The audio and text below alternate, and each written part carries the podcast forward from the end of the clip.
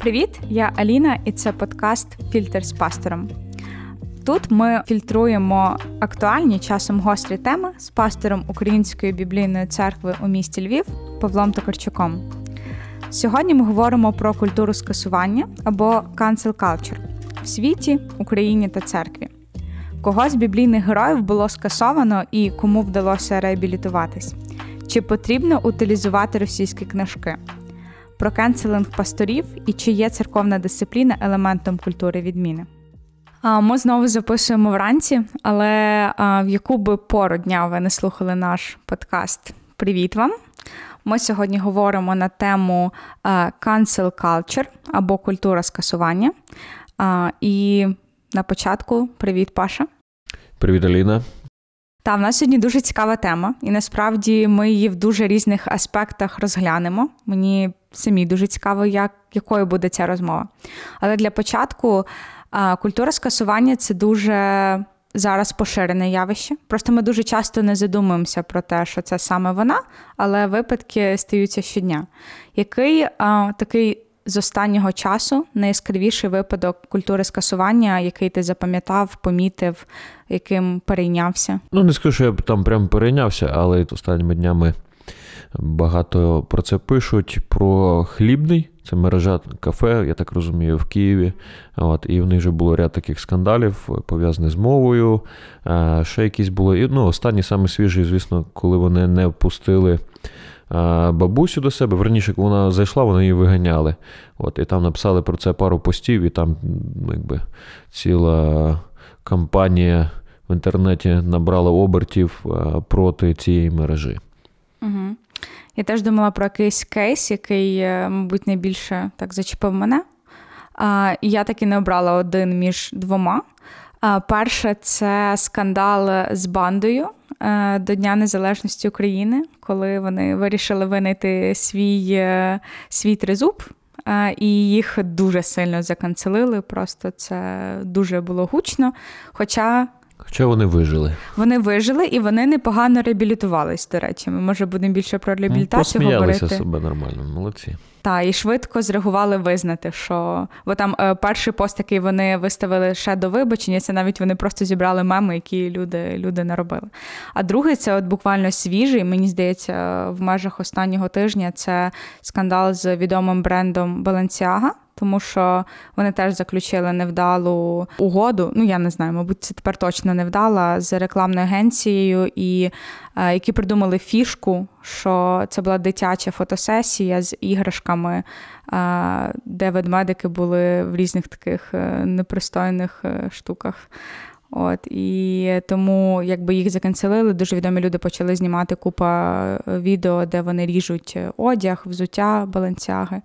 Хоча там не знаю, десь на днях бачила українських блогерів, які купили черговий костюм цього бренду, тому я не знаю, наскільки цей випадок поширився. Ось, і це от просто якби ми назвали декілька прикладів, їх набагато більше, і пропоную вже традиційно почати з термінології і історії. Що взагалі таке оця культура відміни? Культура скасування, або, ну, мені здається, більш відома як все-таки cancel culture. А, Отож, культура скасування. Це сучасна форма остракізму, я потім скажу, що це є, коли під тиском суспільного резонансу особа опиняється поза соціальним або професійними колами за неприйнятну з погляду певної групи суспільства поведінку. Культура скасування є формою бойкоту, публічної особи не лише за образливі слова та дії, а ще й деколи за кримінальні злочини. Е, бойкотування також е, піддаються бренди, фірми чи корпорації. Об'єкт остракізму вважається скасованим, відтак втрачає репутацію, зазнає матеріальних збитків.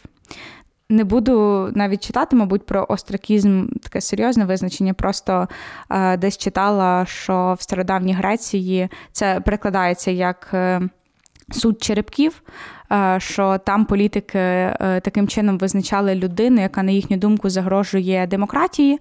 Вони писали на черепках анонімно її ім'я. Якщо половина черепків мала одне ім'я, то людину канцелили тобто виганяли з міста. Тобто, от поняття має таку давню історію, насправді.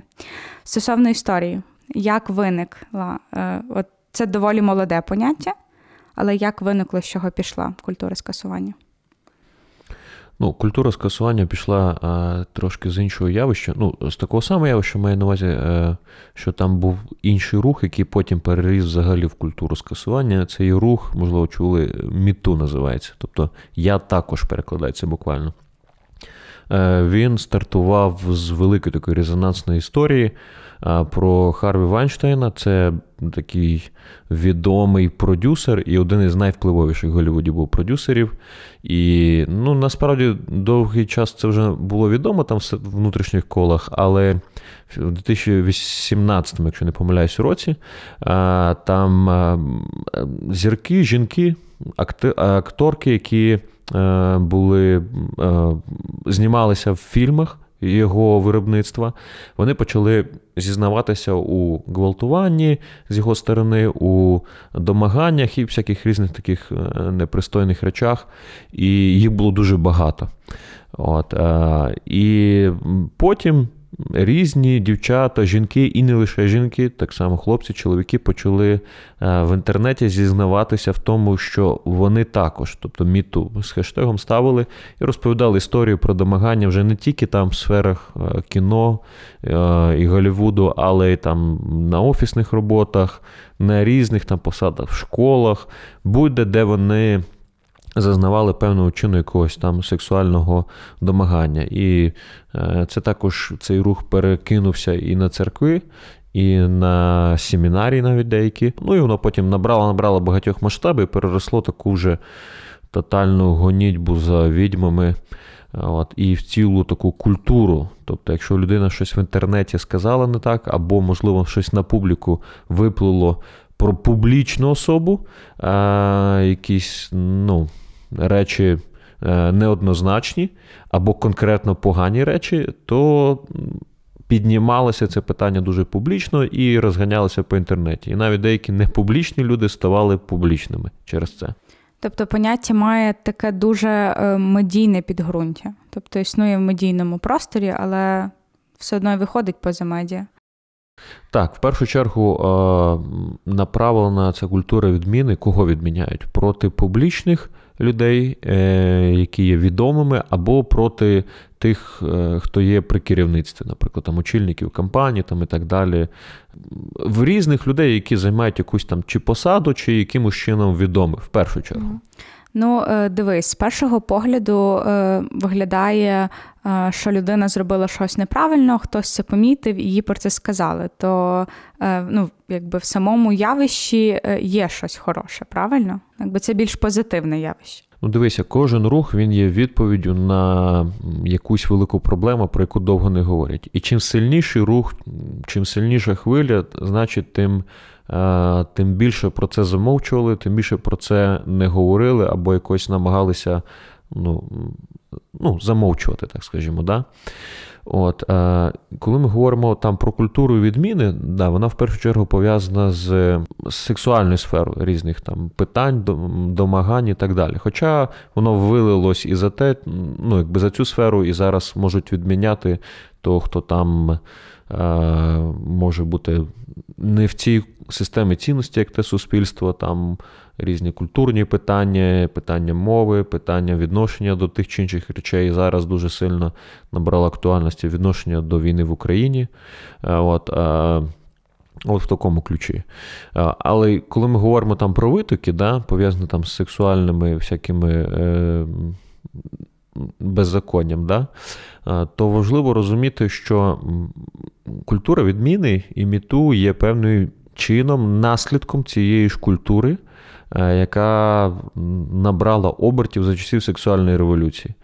В 60-х роках минулого століття, коли люди почали вимагати абсолютно там вседозволеність в тому, як вони живуть статевим життям, і воно проникло скрізь. якби. І в першу чергу, звісно, в кіно, в Голлівуд це почало відображатися дуже дуже сильно. І довгий час це нормальним вважався цей стереотип, щоб потрапити в стрічку в кіно або потрапити на якусь посаду через постіль там е, продюсера чи е, чи керівника компанії і так далі. Багато анекдотів з цим пов'язано недобрих, пошлих і тому подібне. Е, це ну, ніби як ненормально було, але з іншого боку, це типу, норма була в, в суспільстві. І коли ми бачимо багато фільмів там 90-х, ну, багато такого бруду. От. І, звісно, суспільство отримало наслідки такого світогляду, наслідки в тому, що люди починали поводити себе, ті, хто мали якусь владу е, або популярність, починали поводити себе все дозволено. І коли ми говоримо про що позитивного відкрило, або що ми можемо навчитися з цієї культури від її появи, це те, що кожному, хто є публічною особою, або хто має бодай яку владу, йому потрібна підзвітність. Без підзвітності людина втрачає кордони, втрачає береги. І кожному, хто, наприклад, є керівником на компанії, в компанії, або кожному, хто є там зіркою інстаграма, і там є багато підписників, і багато людей зважають на думку цієї людини. Е, тут, коли ти, ти є такою людиною, ти стаєш на територію небезпеки. Небезпека полягає у тому, що, ну, по-перше, до тебе критично дуже ставлення до всього стає. Ось, І ти відчуваєш тиск. Але з іншого боку, якщо маєш такий успіх в якихось речах чи популярність, це може засліпити, і ти можеш забутися, що ти обмежена людина. Або, можливо, ти цього і не знав, і ти думаєш, я можу говорити все, що я хочу. От Кані Веста зараз останнім часом, там, наприклад, відомо скандали, він взагалі в нього дах якось поїхав, і він почав там і постити картинки де свастіка змішана з віркою Давида, якби, і говорити антисемітські якісь такі речі. Ну, взагалі, в нього щось там взагалі по фазі пішло. От. І народ відміняє. Е, як наслідок, тому що немає підзвітності, людина не відчуває підзвітність. І тому, якби ця така культура відміни або скасування, вона стала певним таким речагом підзвітності для публічних осіб, для осіб, які є е, при владі. От. Але, звісно, коли ми говоримо там про якийсь рух сильний, яких, е, в корні якого є е, злоба, образа, ненависть, цей рух завжди більшою мірою, скажімо так, переростає в токсичний. Тому що тут дивись, яка пастка, тому що в цього руху тепер немає підзвітності. Тому що всі його бояться, всі бояться бути відміненими. І ти не можеш нічого сказати проти мінусів там, культури відміни, чи там міту, чи от е, в Америці зараз там Black Lives Matter. І і всі бояться щось сказати проти них, хоча там є мінуси свої, звісно, і там є багато речей, які можна і потрібно критикувати. Їм самим потрібна підзвітність. Але люди бояться, бо бояться бути скасованими. Але тому ми зараз говоримо, бо ну, якби в Україні теж зараз є така болюча ця тема. Е, вона складніша набагато, ніж там в Америці, яка мирна, скажімо, да. Ось, і коли там виникали ці всі е, рухи, в цілому суспільство там не було під тиском війни. У нас є суспільство під тиском війни. Ми не можемо дивитися крізь призму, звичайно, на це все, але якісь уроки ми можемо для себе винести. Це дуже цікава думка, що культура скасування, вона як це речах підзвітності. Я ніколи навіть не думала про це. Але з іншого боку, ну, якби підводний камінь в тому, що в будь-якому разі будь-який випадок е, це є суб'єктивна думка якоїсь е, групи е, суспільства. І є дуже багато таких пунктів токсичності. Ну тобто, що навіть коли я дивлюсь там без упереджень, я навіть не знаю сказати, що культура скасування це все-таки більш позитивне чи токсичне явище. Що ти думаєш про токсичність саме цього поняття? Ну, найперше скажу, що не завжди ситуації суб'єктивні, бо є інколи конкретні факти, наприклад, насильства чи конкретні факти зловживання владою, ось, і які одразу вже не лише просто є е, ситуацією де людина має позбутися репутації там, чи своєї посади. А є багато ситуацій, які ну, вже, як то кажуть, пацієнтом кримінального впровадження, так? І те саме сталося з Харві Вайнштейном. Тобто він сидить у в'язниці зараз, бо це реально були приклади е, сексуального насилля, недопустимі ніяким чином. Але, звісно, е, як я вже говорив, ця культура як хвиля, вона почала ну, якби, таку руйнівну свою силу збільшувати, і багато повипливало е, підводних каменів і багато такої токсичності. От. Е, і да, дійсно, я згідно з тобою, що є багато таких елементів токсичності. От я для себе десь відокремив е, наступні моменти. Перше, що це є ефект натовпу. Тобто, наприклад, в Твіттері про когось написали щось недобре, не розібравшись, чи це правда, чи неправда. І просто поставили хештег, і починається розгон всяких е, здрад, там і просто відміняють людину і знищують її репутацію. Може за один день просто знищити.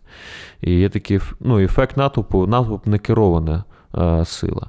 Хоча насправді є багато людей, які вміють маніпулювати, вміють керувати навіть натовпом, підігрівати. І це теж один із елементів. сусідів, мені здається. Да, да, да. Росія насправді дуже дуже вміє розганяти якийсь зраду, буквально з там якихось мінімальних речей, е, або взагалі з, з нічого. Е, і це має насправді ефект на багатьох, хто щонайменше протримується нейтральної позиції. так? Друге, це є е, відсутність справедливого суду. Ем, є таке поняття в суді як презумпція невинності або невинуватості. Тобто, це є е, твердження, що людина невинна, не можна вважати людину винною, аж доки не буде доведена її вину. Культура скасування скасувала презумпцію невинності і, не розібравшись, що людина справді це робила чи не робила, відміняти її. І дуже часто багато хто вони починають в суді, в реальному суді доводити е, свою правоту. От Історія там про Джонні Деппа відома, нашумівши, так? Ось. І він довів свою правоту, довів, що ті наклики, які Хьорт на нього робили, вони є неправдиві. Але вже до того, подивись, що цікаво, вже репутація була знищена. Зараз, звісно, відновлюється, і вже всі люблять Джонні там. Але його досі не беруть на, на ролі через це. От, Але ну, бачиш, тут ідея така, що е, коли вже репутацію знищено, е, далеко не всі люди можуть поборотися. Ще з токсичних таких е, речей є назву ряд лицемірство. З часом виявилося, що деякі з очільників руху Міту вони так само займалися сексуальним всякими недобрими речима, ось е, по відношенню до інших людей. Ну і часто люди, які підтримують там. Насправді всередині не підтримують, але із-за того, що е, там, що скажуть люди, вони мусять публічно десь підтримати ще й голосно. Хейт е, та знищення репутації, тобто є максимальний хейт і багатьох людей, ну багато їм не треба розбиратися, декому не треба розбиратися взагалі, і вони просто знищують людину, бо така хвиля пішла. Це знову ж таки наслідки ефекту натовпу. Е, Суб'єктивність провини. Часом буває, бувають, як я сказав, об'єктивні провини, бувають суб'єктивні, коли ну, якби не доведено, або ситуація неоднозначна. І дуже часто бувають ситуації неоднозначні. Просто за те, що людина відома, наприклад, або людина займає якусь посаду, це впливає автоматично на очікування і на е, критичність по відношенню до цієї людини. Е, часто бувають люди, які використовують е, відміну або скасування для усунення конкурентів.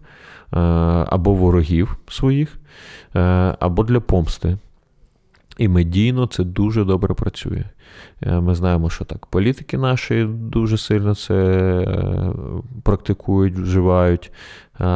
І багато-багато людей можуть просто знищити репутацію людини, просто написавши про неї щось в інтернеті. І можуть навіть привести аргументи, але ці аргументи можуть бути або неправдиві, або полуправдиві, або можуть бути правдиві, але лише суб'єктивні. Просто що ця людина перша написала і, або публічно оголосила.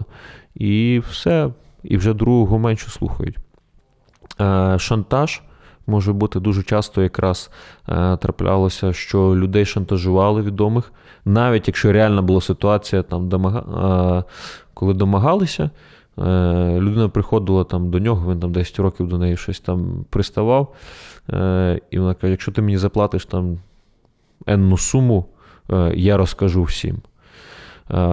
Чи не правий цей чоловік, коли приставав, не правий. Чи не права ця людина, яка шантажує, теж я вважаю, що не права.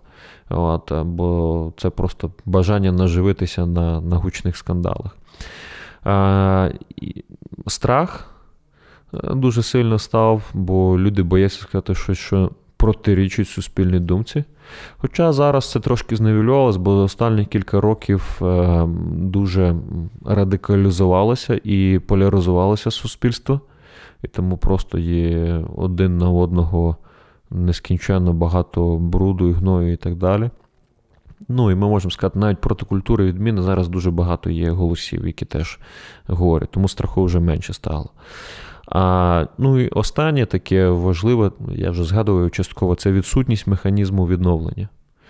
Тобто, в чому фішка здорового суда? В тому, що о, якби, покарання воно мало би призвести до того, що людина відновилася. І є певні механізми, яким чином людина має змінитися, коли вона відбуде покарання. Культура відміни взагалі на це не зважає е, і якби, їй не потрібно. І більше того, заперечує відновлення дуже часто людини навіть при мінімальній провині. Десь так. Угу.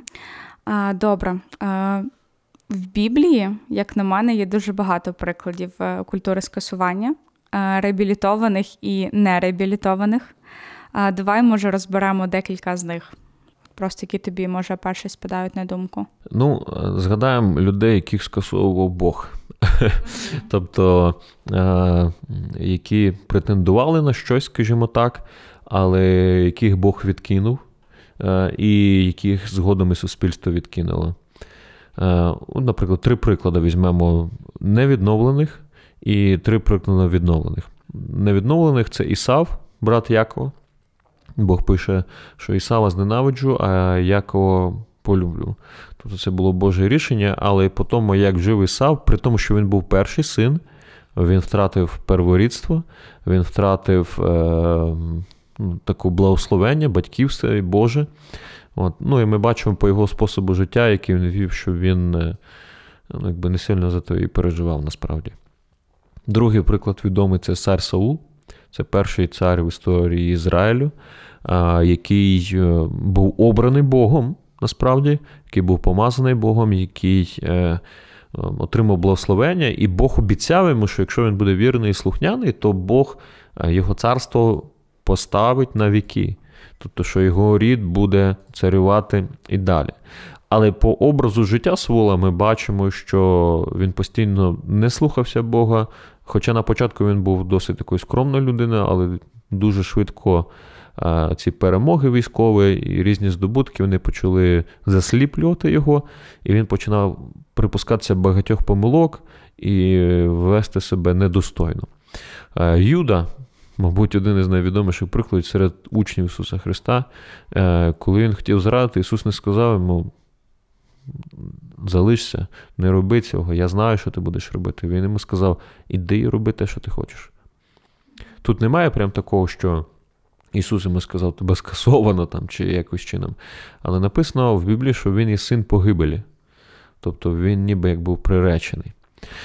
Три приклади відновлення. Це є цар Давид. Після Саула прийшов і наступив на подібні граблі, що Саул.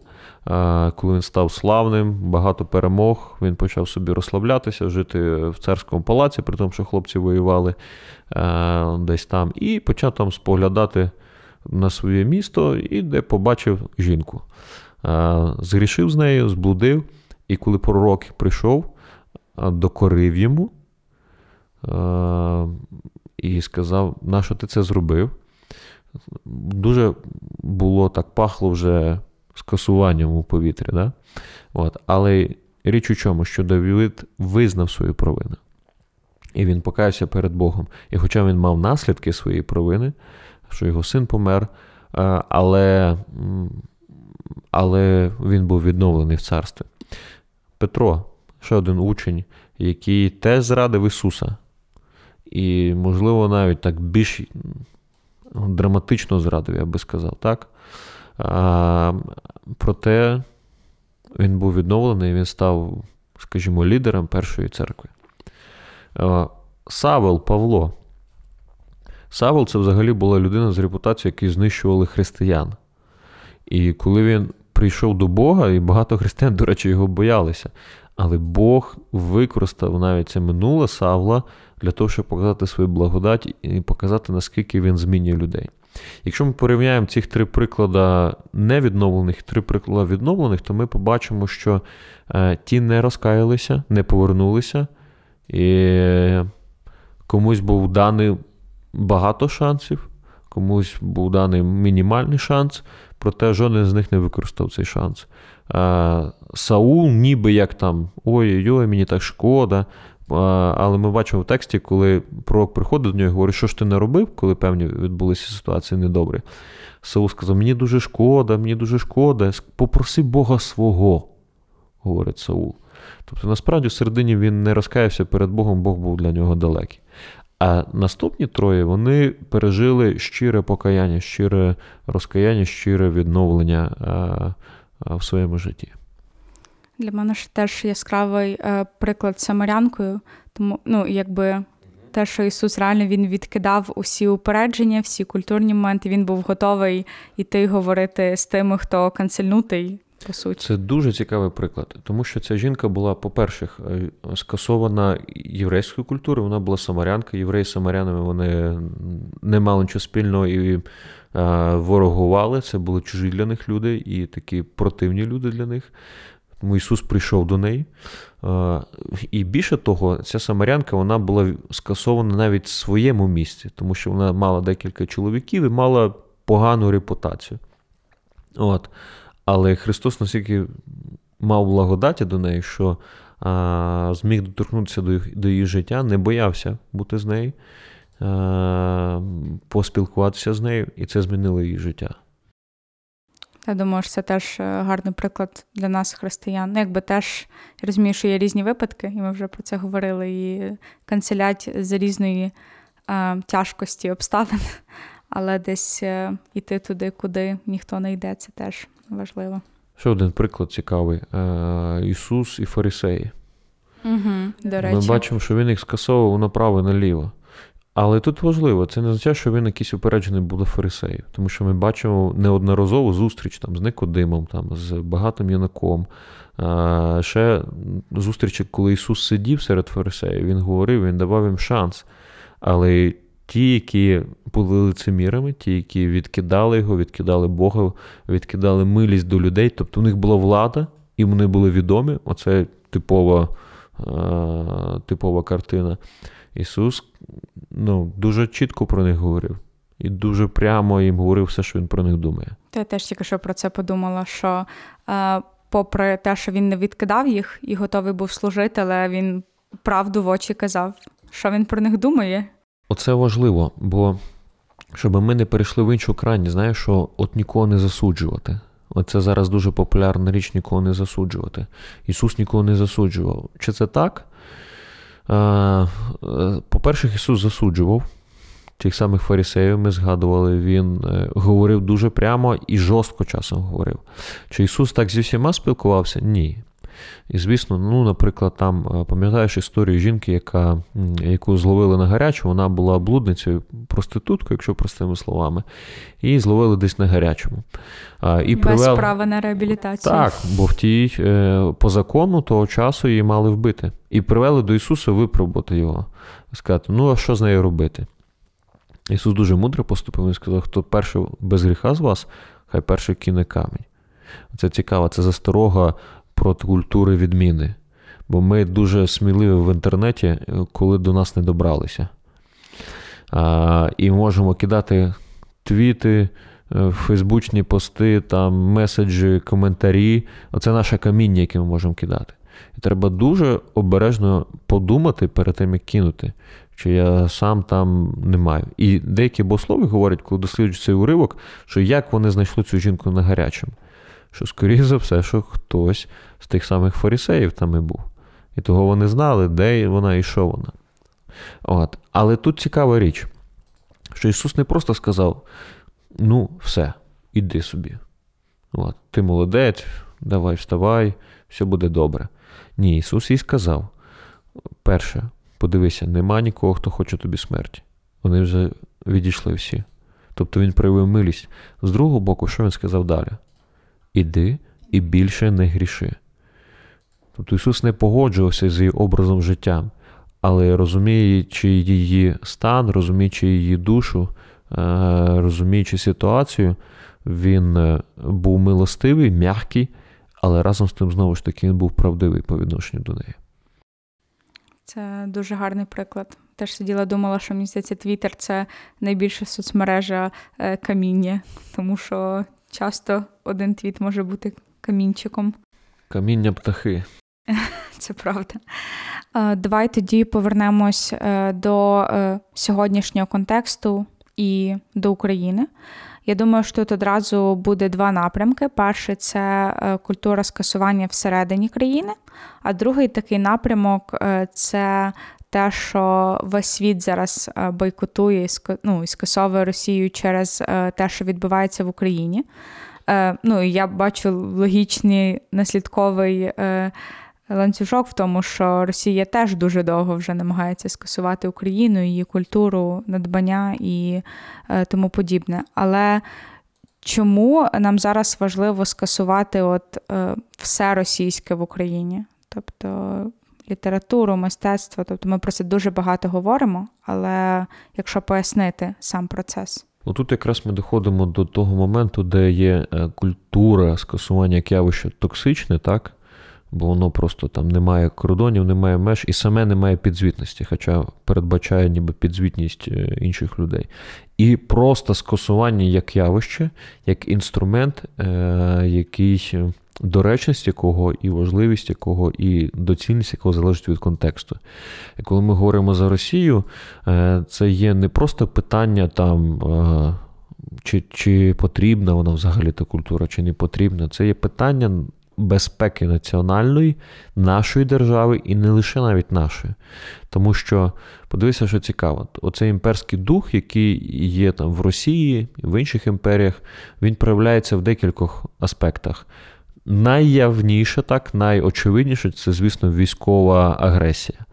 Проте так само інтервенція є культурна, коли е, через там твори діячів різних, через добутки, всякі різні, через вихваляння, скажімо, величі російської культури, вона якби теж впливає на мізки людей і теж впливає на сприйняття того, що робить Росія.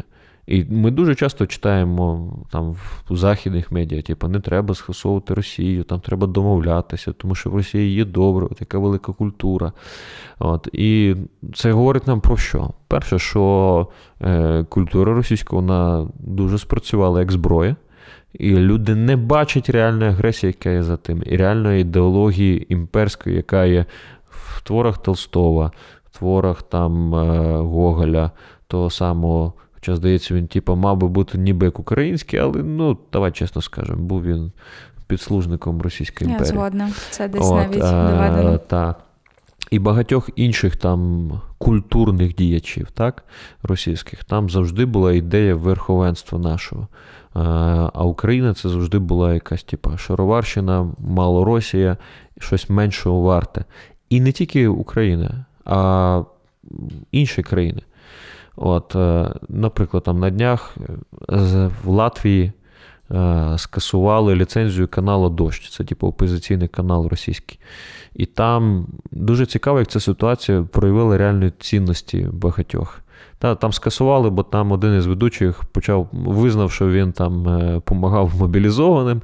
Ну, така ситуація. Його ніби як звільнили, але вони теж офіційна причина зняття ліцензії в тому, що вони не підкорялися законодавству, яке було в Латвії. Тобто не робили там субтитри якісь латвійські. Там в суді прийшли, уявляєш собі, прийшли в суд і кажуть, і до них говорять латвійською мовою, вони говорять, говоріть до нас російською. І саме не захотіли говорити з перекладачем латвійською. Про що це говорить? Що вони вважають досі Латвію, країни Балтії своєю країною, пострадянською простором.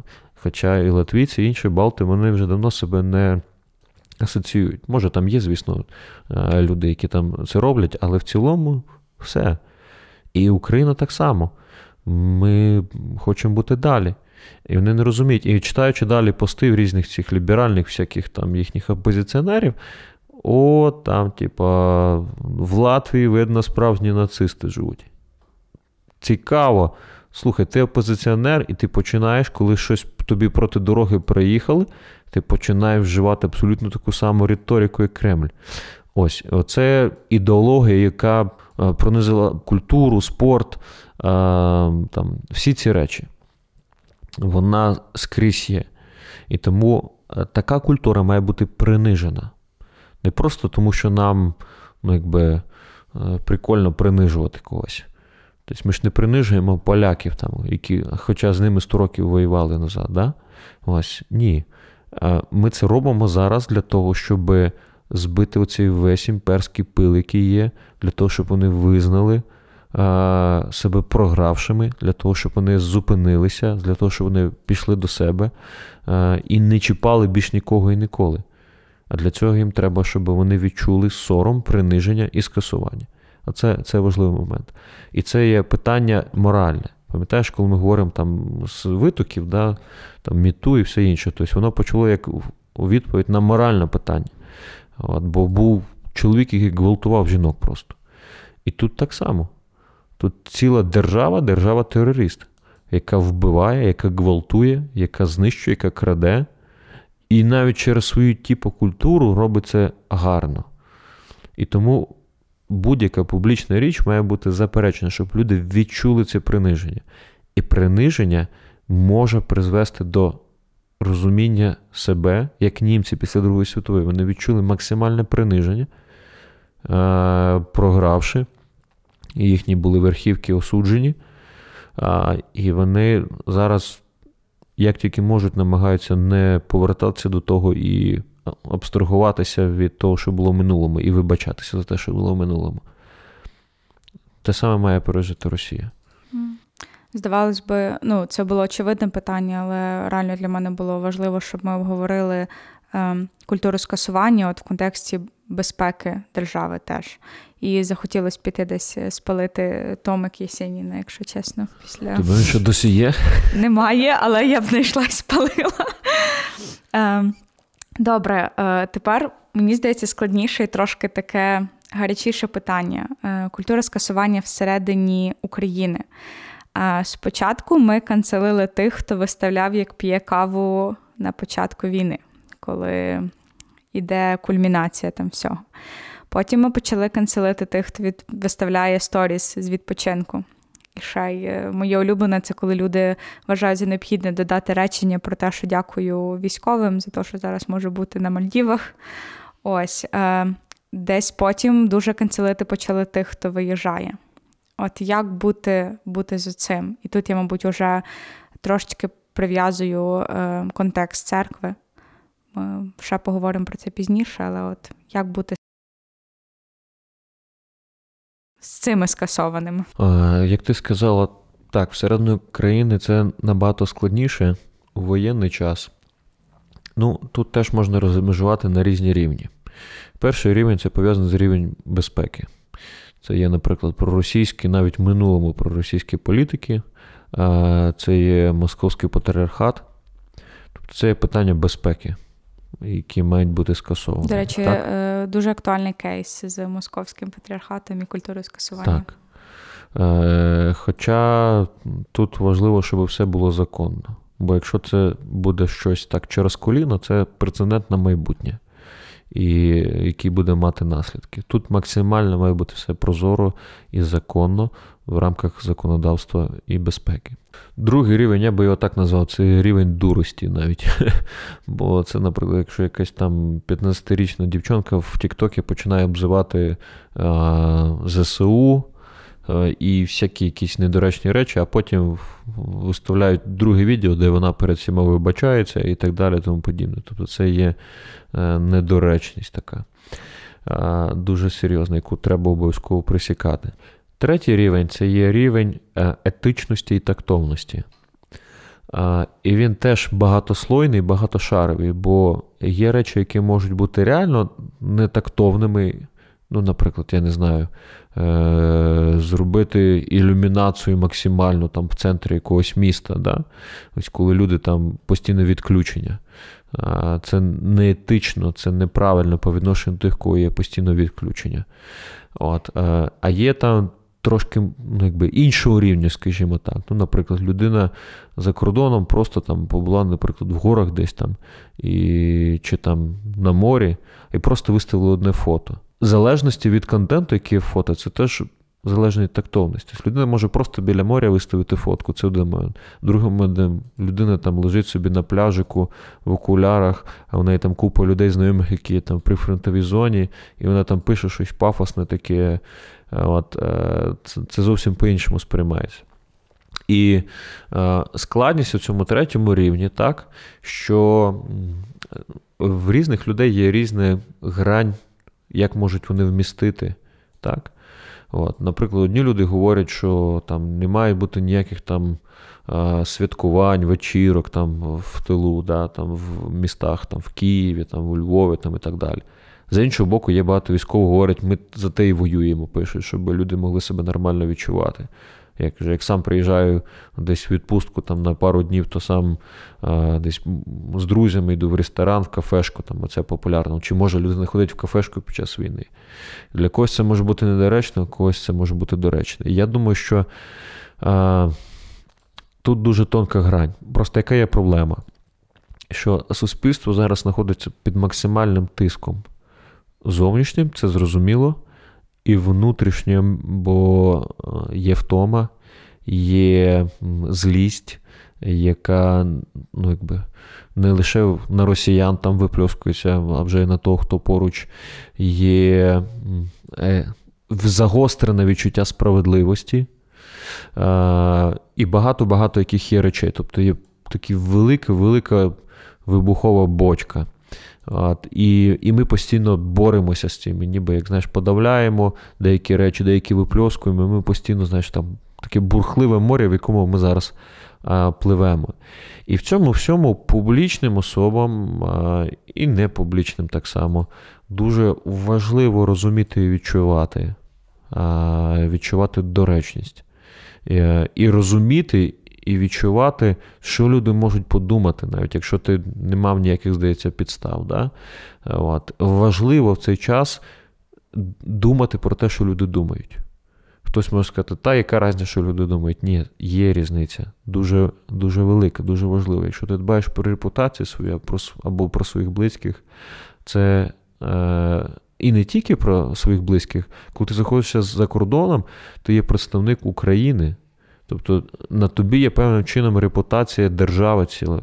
І від цього залежить насправді національна безпека, тому що по тому, як громадяни іншої країни, в якій ти є там, не знаю, в Іспанії, вони будуть бачити, як українці себе поводять, вони будуть таким чином будувати своє відношення про Україну, і таким чином це буде впливати на їхні рішення, чи давати нам більше зброї, чи не давати. Це дуже відповідально все насправді. От. Якщо вони будуть бачити українців, які там служать, допомагають, які активні, які е, мітингують, це сприяє але разом з тим українці, які там працюють, е, ну, не нахлебнічують на 9 місяці, скажімо так. Та, Є різні ситуації, хтось там може підтримку, я не засуджую це. Маю на увазі, що є люди, які конкретно зловживають фінансовою підтримкою. І люди це бачать. І важливо ну, якби, всі ці моменти розуміти, яким чином я можу бути тактовний в цій ситуації. Наприклад, коли я мав поїздку за кордон, я розумів, що мені одразу треба написати, я пишу, що я їду по такій там причині, бо я їхав на конференцію представляти Україну. Тоді то я повернуся. От, е, Шість днів просто я в дорозі був. Ось Я туди не відпочивати поїхав. Тобто всі ці моменти хтось би сказав, та я, типу, що ти. Хай собі люди, що думають, ти, ти думай. Ти ж собі їдеш на конференцію. Ні, це важливо. Я, наприклад, ну, більш-менш публічна особа. Да? Тобто, І для мене важливо, якщо я хочу моральний голос мати в суспільстві, я мушу дбати про е, свою тактовність е, в такий болючий час, коли рана вона відкрита. Якщо говорити такими ну, якби, духовною ілюстрацією, дуже класно. Я колись чув, мій викладач в семінарі, він проповідував, він розповідав ну, якби, такий принцип, е, як поводити з людьми, які знаходяться в стражданні. так? І він говорить, таку ілюстрацію привів як дім страждання. І в дім страждання треба приходити з повагою, з, е, бути там тихо, говорити тоді, коли тебе попросять. Тут ідея така, що ми всі в тому дому страждання, але в нас є різні рівні страждання. Втратити свій дім і рідних під Бахмутом це одне. А втратити роботу у Львові, хоча це теж неприємно і це зле, це інший рівень страждань. Чи там жити без світла три дні підряд і отримати його на два дні там, в Ірпіні, скажімо, да? і жити без світла там 4 години, і за цього там іти перекривати дороги і бунтувати. Це це зовсім різні речі. Тобто Ми всі в цьому знаходимо, знаходимося. І е, це ну, якби висновки два можна зробити. Перше, бути тактовними до інших людей. Е, Хоча, якщо хтось конкретно робить щось зле, треба про це говорити. Е, але другий момент е, так само розуміти, чому суспільство таке може бути е, направлене на скасування будь-кого і будь-що. Бо нам всім болить.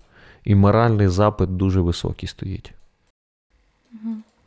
Так, я думаю, тут теж присутня межа не толерувати гріх, але бути тактовним і емпатичним до людей поруч. А, Ти вже десь е, сказав про те, що як пастор ти є публічною особою. Пропоную перейти до е, cancel culture в церкві. А Як з цим зіштовхуються пастори? Е, ну, напряму. По-перше, бо ця людина є одночасно і публічною, бо проповідує щонеділі. Навіть пастор якоїсь там невеликої церкви це публічна особа. так? По-друге, що це є одночасно і керівником, пастор є е, керівником громади.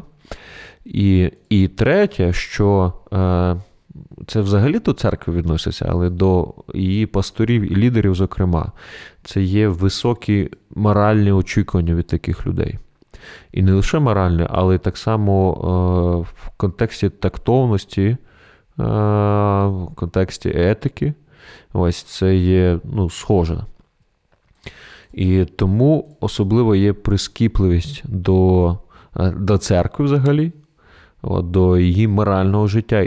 Тому що ми проповідуємо моральне життя, ми проповідуємо любов до людей, ми проповідуємо чистоту сексуальних стосунків, ми проповідуємо а, відношення поваги, цінність людини, і так далі, і так далі, тому подібне. І коли навіть якась мінімальна річ виникає в церкві, яка не відповідає цій проповіді, до неї особливо прискіпливо дивляться, бо очікування дуже великі. На білій постілі пляма чорна, навіть мінімальна, вона особливо видна. І ну, насправді Біблія попереджає про це. І говорить: не всі брати ставайте вчителями. От, Пастори, наприклад, це ті, хто в першу чергу вчить. Да? Але взагалі, якби вчительство це те, що є щось публічне, якийсь вплив є.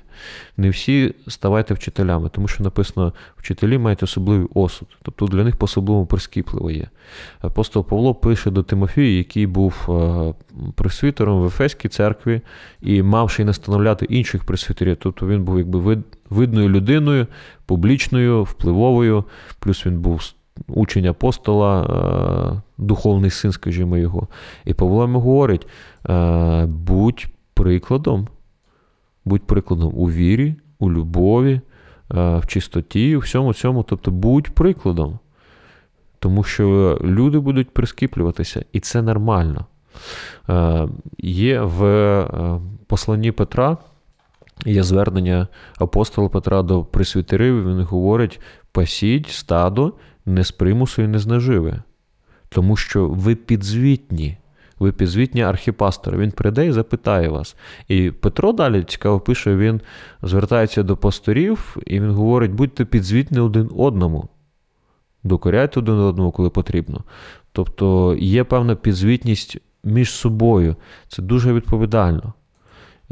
Це дуже великий тиск на лідерів церкви, але ну, і відповідальність висока. І є багато прикладів. Наприклад, ми знаємо, в Америці там є останніх, особливо 20 років, цілий такий е, пасторопат, я його називаю. так? У мене є е, приклад, який колись на мене, ну якби не скажу, що дуже вплинув, але було боляче. Е, я десь в підлітковому віці потрапила на книжку Джошуа Харріса. І вона, ага.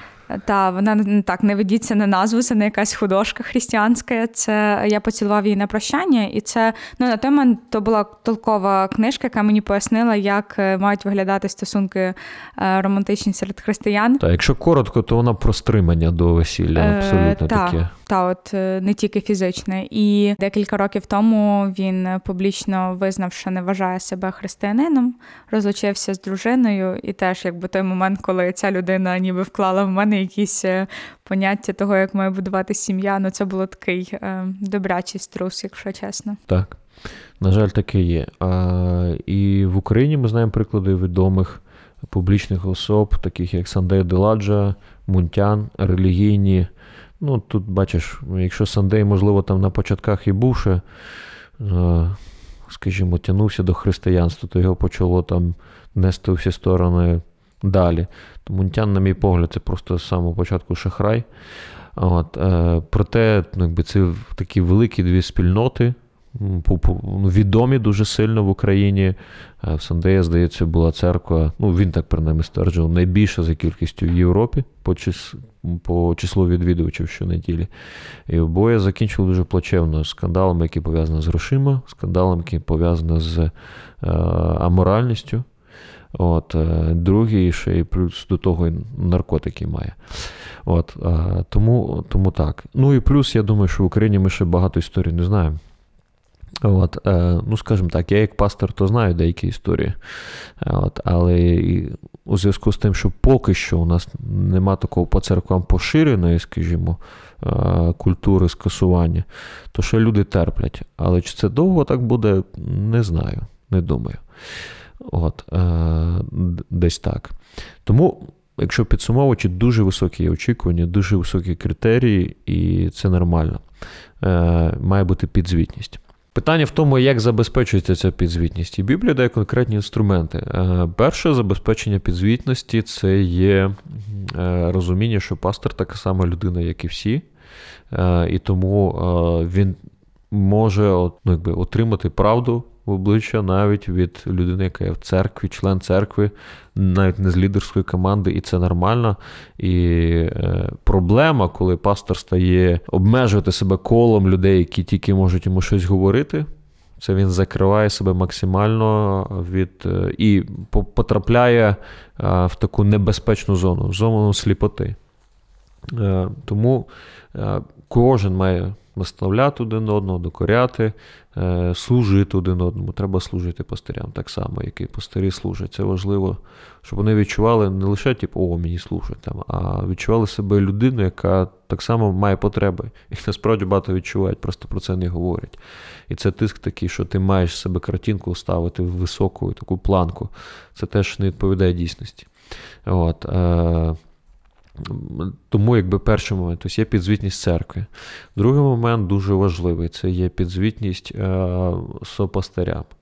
Е, біблійна модель, правильна вже біблійна модель це є коли є множина пастирів. Е, звісно, чи в церкві може бути один пастор? Може бути. Особливо там, якщо в церкві 30 людей, чи потрібно і там багато пастирів, я думаю, що ні. Але коли церква там зростає, 60 людей і більше, то потрібно вже кілька пастирів. Це, по-перше, розділяє навантаження дуже сильно. По-друге, захищає, тому що є рішення, яке колегіально приймається в команді пасторів, і тому е, є менший, скажімо, осуд, якщо це рішення непопулярне е, на одну людину. І по-третє, це знову ж таки підзвітність, тому що є люди, які ніби як на рівних ну, можуть бути там, наприклад, якщо це по відношенню до старшого пастора, все одно якби, в цінності на рівних, можливо, там в посаді не на рівних, але ну, якби, люди, які можуть відкрито сказати і навіть можуть прийняти якісь е, радикальні рішення, якщо, наприклад, пастор дійсно десь там вже улетів. не туди, куди треба. От, Це це другий момент підзвітність е, лідерська. Та? Е, третя є підзвітність публічна. Цікаво, коли говориться про критерії е, до присвітерів Тимофія Павло описує, він там говорить, щоб мав хорошу репутацію від зовнішніх. Тобто від людей, які є там, на роботі там, чи ще десь він є. Це важливо, тому що церкву е, можуть сприймати її репутацію в першу чергу по, по пастору. Тобто, бо він є якби представник обличчя церкви. І відповідно, це свою, якщо пастор ну, щось там робить не то, це тінь на церкву покладає, і більше того, це тінь на тіло Христове покладає.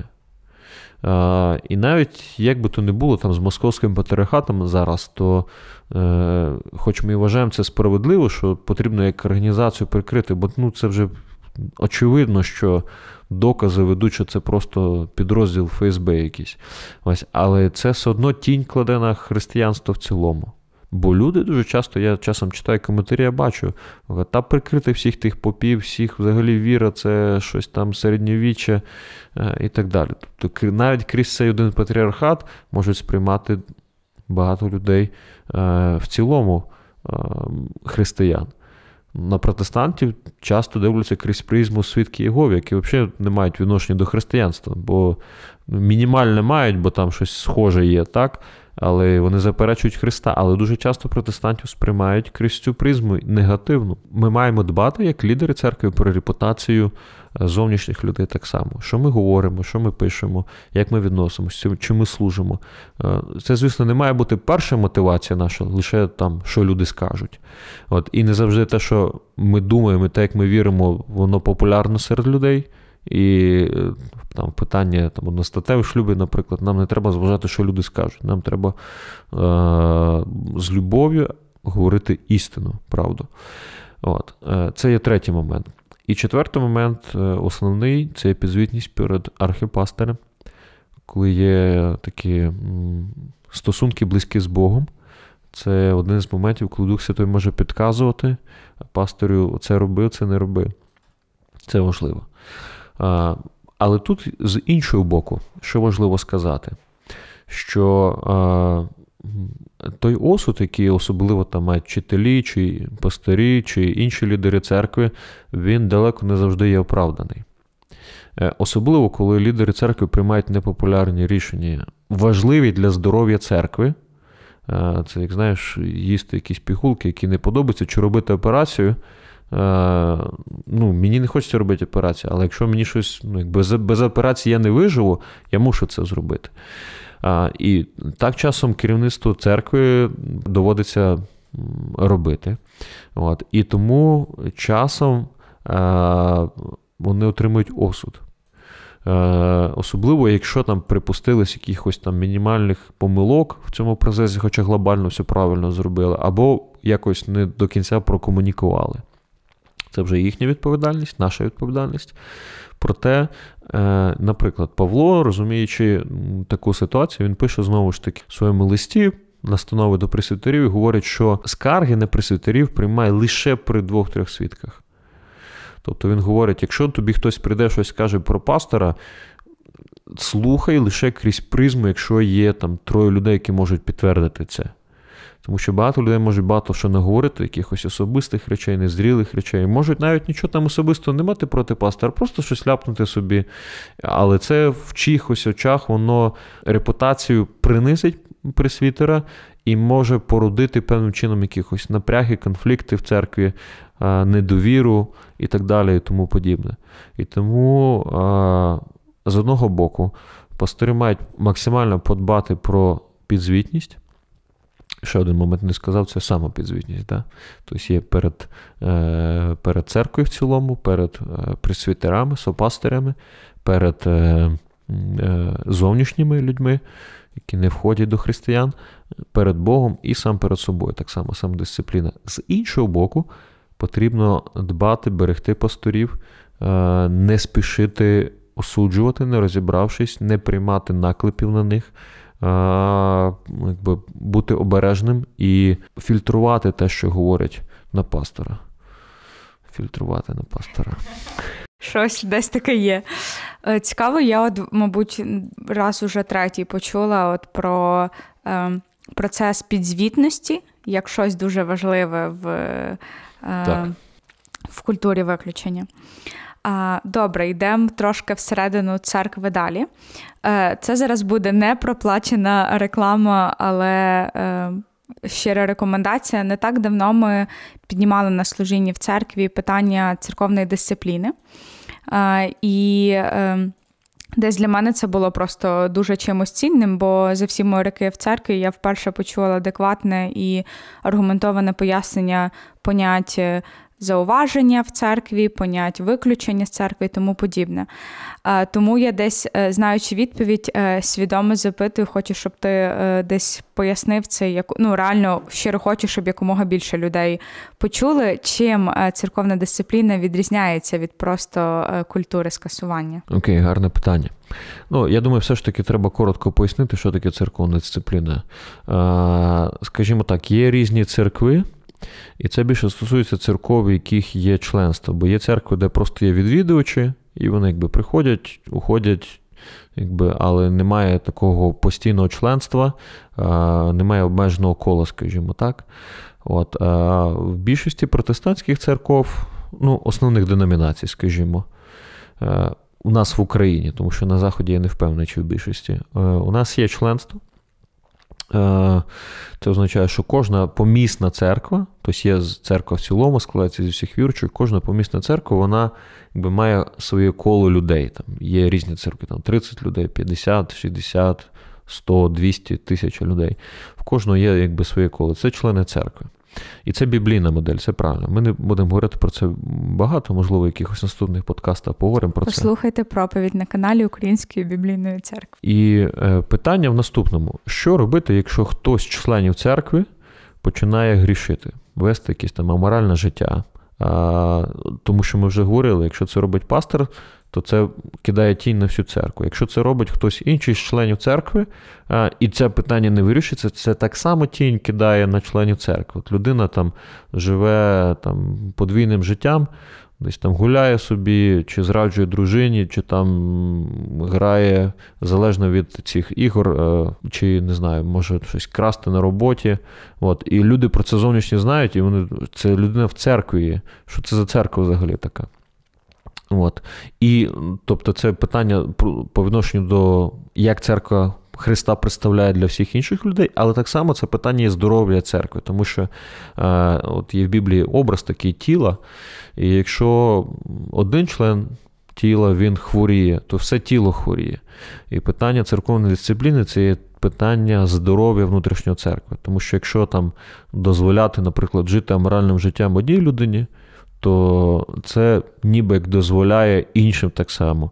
А люди, які це не сприймають, е, можуть починати якби, протестувати проти цього, і це якби, буде розривати церкву. Тому питання церковної дисципліни, коли хтось, хто грішить, дисциплінується, це є питання здоров'я церкви і слави Божої. От.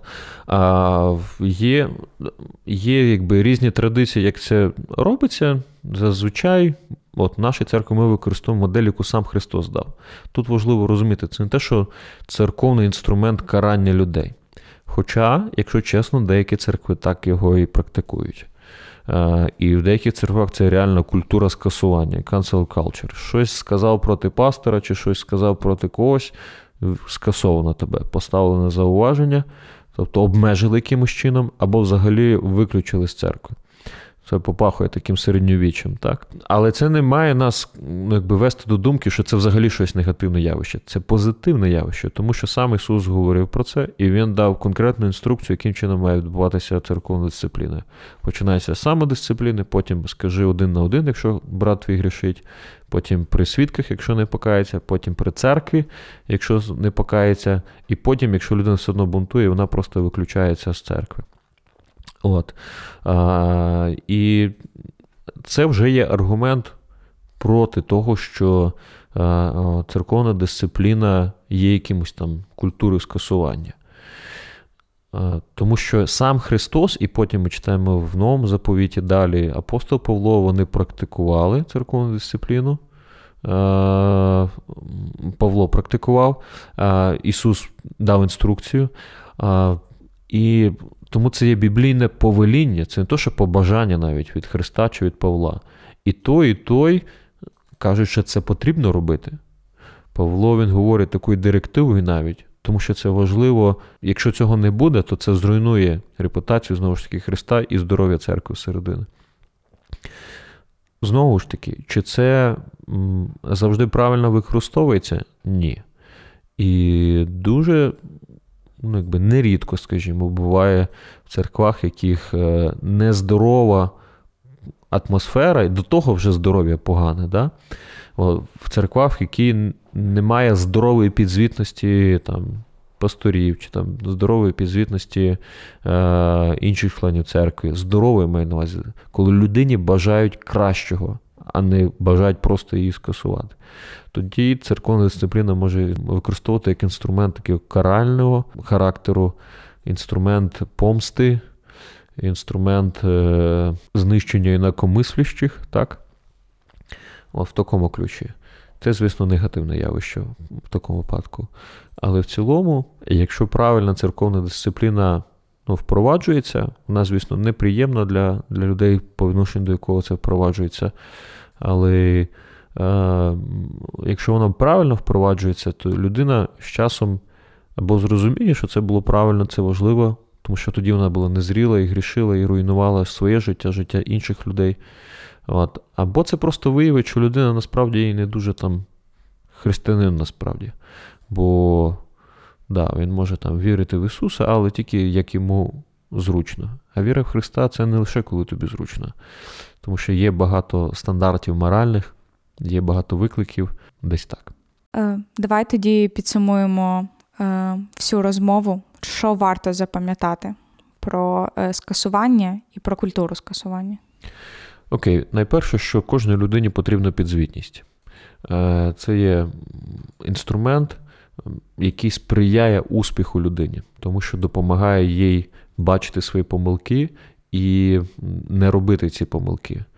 Або вже коли зроблені помилки, щоб виправляти їх. Кожному, незалежно, чи публічна людина, чи не публічна, чи там в релігійному середовищі, чи не в релігійному, кожному потрібна підзвітність для внутрішнього росту і для успіху. А особливо людям, які мають е, посади, і люди, які мають якимось чином публічне ім'я.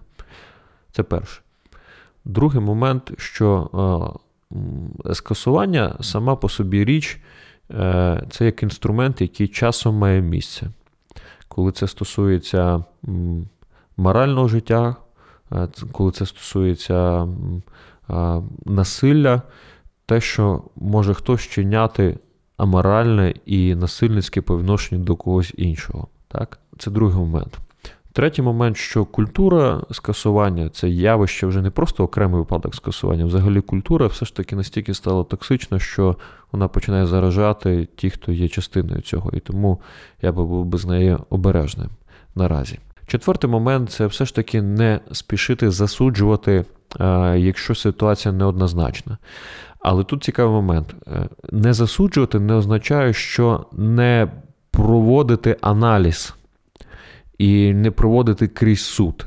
Не засуджувати це значить не виносити поспішний вирок. П'ятий момент це те, що сьогодні в Україні по відношенню до українців потрібно бути особливо чутливим і знати, де є межі тактовності, і намагатися з любов'ю відноситись один до одного але при тому говорячи істину, якщо люди виходять за ці межі.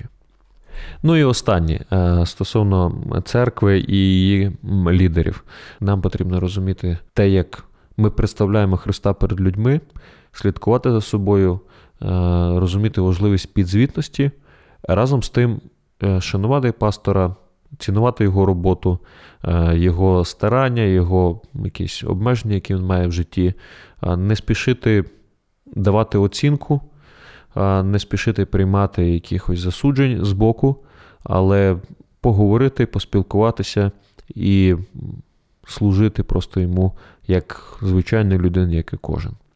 Та, дякую тобі за сьогоднішню розмову. Я знаю, було дуже практично.